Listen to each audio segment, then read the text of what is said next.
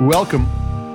It's still Main Dave from CheapWineFinder.com with a, another wine review. A wine we wrote up on the CheapWineFinder.com website. Um, a $4.49 Trader Joe's import wine. Let me grab the bottle so I can read off what's on there. Rosario Estate, Viñas Chilenas Reserva, Winemaker Selection, Sauvignon Blanc, Valley Central, Vintage 2021. Uh, the Reserva in Chile means that the wine has at least 12% alcohol content, and this wine has 12% alcohol content, so it made it. Uh, Rosario State is actually a very specific place in the Andes in the Maipo Valley. That's just this. It takes up all this rolling hills in between two in the mountains. It's this very small valley. It's kind of unique area. I don't think the grapes were taken from the estate, even though it says its name on there, because the wine just says Central Valley, and you know that's a very unique place. I'm gonna take a sip.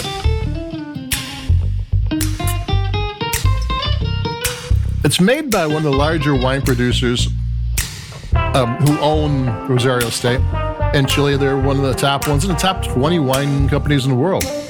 What you need to have that size of company to be able to produce a wine this cheaply and have the grapes that you can uh, available you can do all this with.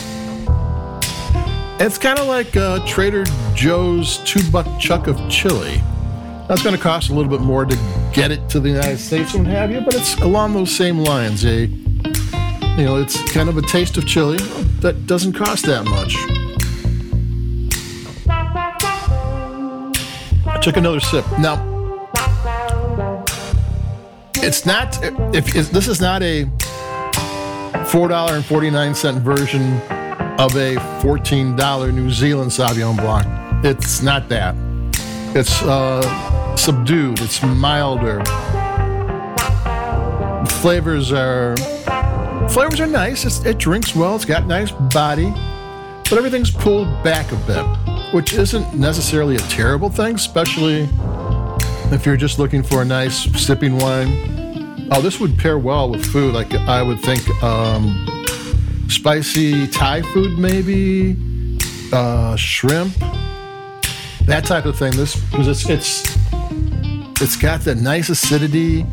It's got kind of a bright uh, citrus and fruit flavors.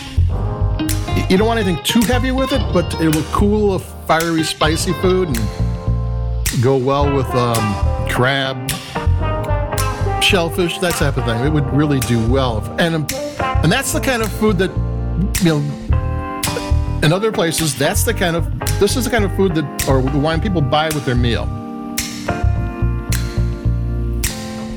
Taylor sip. In the U.S., you think of, I'm going to have a, a meal, I better have a $25, $30, $40 wine, but no, everywhere else in the world, they grab some local wine that is kind of made to go with the cuisine. And, it, and like in Europe, across a couple of Europes, I'm not sure what the what the dollars are in Chile, but this is what people drink when they're having a meal. Perfectly for that. It drinks well too. It sips fine. In the United States, we kind of drink wine as a beverage. You know, uh, uh, you're to have a beer, you're to have a cocktail, you're to have a wine. So what, when you have to just drink it, you're looking for different characteristics than if you're having it with wine or with your meal. Because then, how's the acidity? How is the, you know, how's the body? You don't want it too light. You want it to have a, stand up to food, but not overtake the food. You know, it's got all those kind of considerations to have. So this is a $4.49 wine that probably won't be your favorite Sauvignon Blanc, although I think I've already had three sips. It does grow on you. The, the acidity is nice. The acidity is that kind that makes you want to take a next sip. Even if it's not the most delicious wine in the world, but not that to saying it, it tastes bad in any sense. It just isn't the most, I mean, it just doesn't have that big flavor that, uh, you know, springtime in a bottle that some Sauvignon Blancs have. This one's more, like I said, subdued. That's what it is. It's just a chill it's it's the chill and Chile, uh, uh, Chilean, Chilean wine. Gonna take another sip. It does taste great, and the acidity does make you want to drink.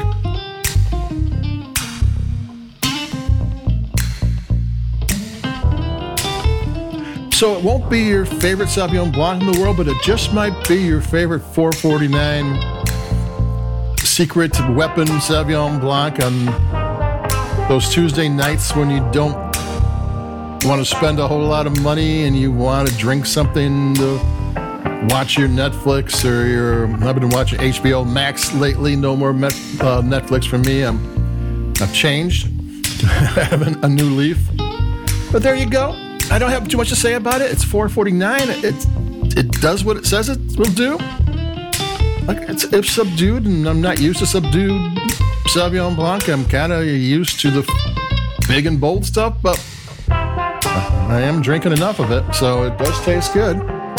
So that's it for me. Uh, what do I have next? I think we got um, another cheapy Paso Robles Cabernet Sauvignon coming up in a couple days which we I had a couple of years ago, and it was a favorite. And we're going to see how the new uh, vintage is. And there you go. Stay healthy, stay warm, stay safe, and I'll be talking to everybody in a couple of days. So adios. Check out uh, www.cheapwinefinder.com if you will to check out the review and like us where you like your podcasts and keep it cheap. And adios.